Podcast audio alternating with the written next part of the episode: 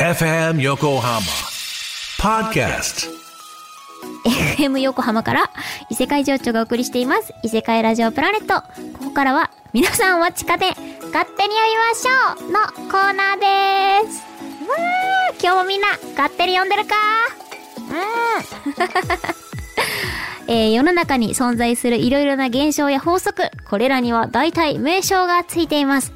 その名前を異世界情緒が独断と偏見で今っぽくキャッチーに改定していくコーナーということで、さて、今週はこの方に来ていただきました。なんと、アレクサンダーズ・ダークバンドさんです。すごいぞ。アメリカで大ヒットしてそうですね。このアレキサンダーズ・ダークバンドさんとは、えー二つの虹が出ているとき、内側の主光主虹と外側にぼんやりと見える福虹福虹の二つの間の空間は太陽光の反射がないため周りと比べ暗く見える現象のことだそうです。えー虹が一つじゃなくて二つあってでも必ず外の虹の方が暗いという現象みたいですね。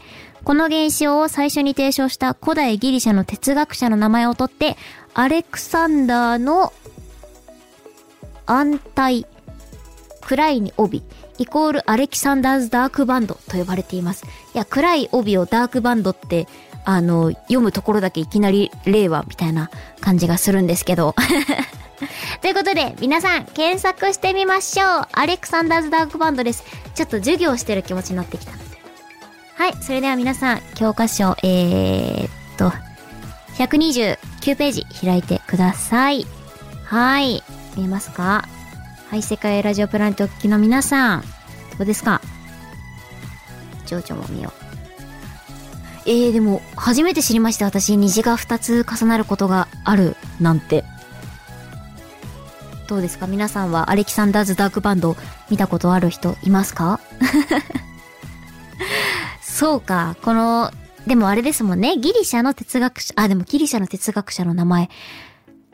自分の名前を、いいですね。もうかっこいい自分の名前を置くというのはちょっと令和の情緒も参考にしたいところ。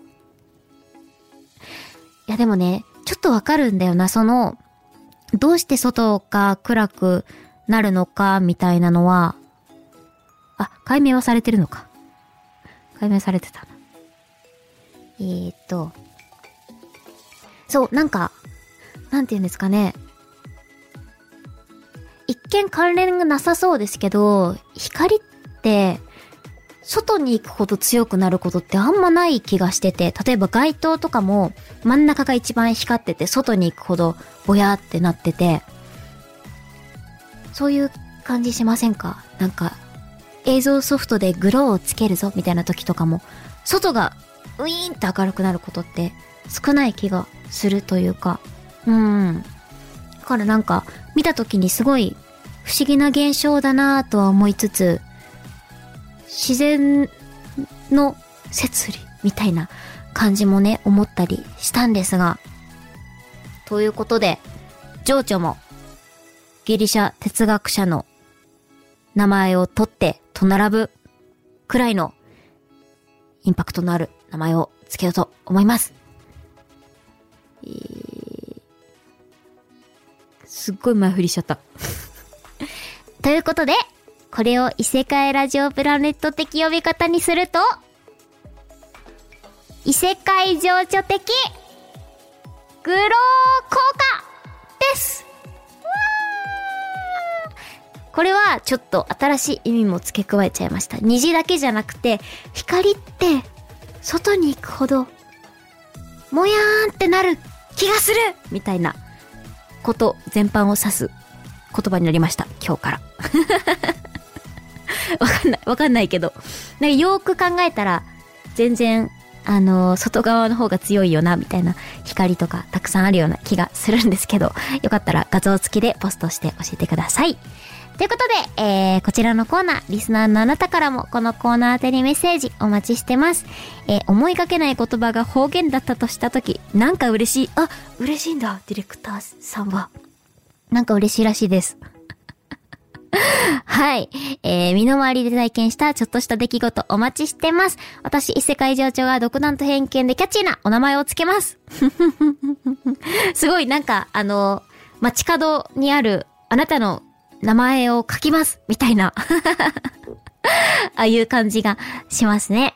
えー、宛先は isepura.fmyokohama.jp 伊勢プラ .fmyokohama.jp です。懸命に勝手に呼びましょうとつけてください。はい。ポッドキャストをお聞きの皆さん、こんばんは、異世界情緒です。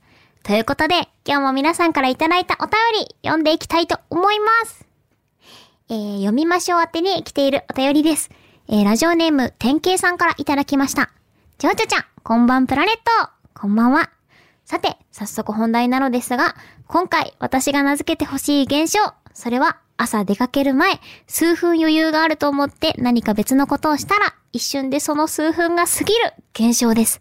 私は学生で平日はいつも修行ギリギリ遅刻寸前に学校に行っています。そのため遅刻のデッドラインギリギリの同じ電車に乗れるよう毎朝ほぼ同じ時間に起きています。ただ、稀にいつもより早く起きてしまうことがあります。ああ、あと数分寝れたな、と思いながら、いつも通りの支度をすると、この現象が起こってしまい、電車を逃しかけるのです。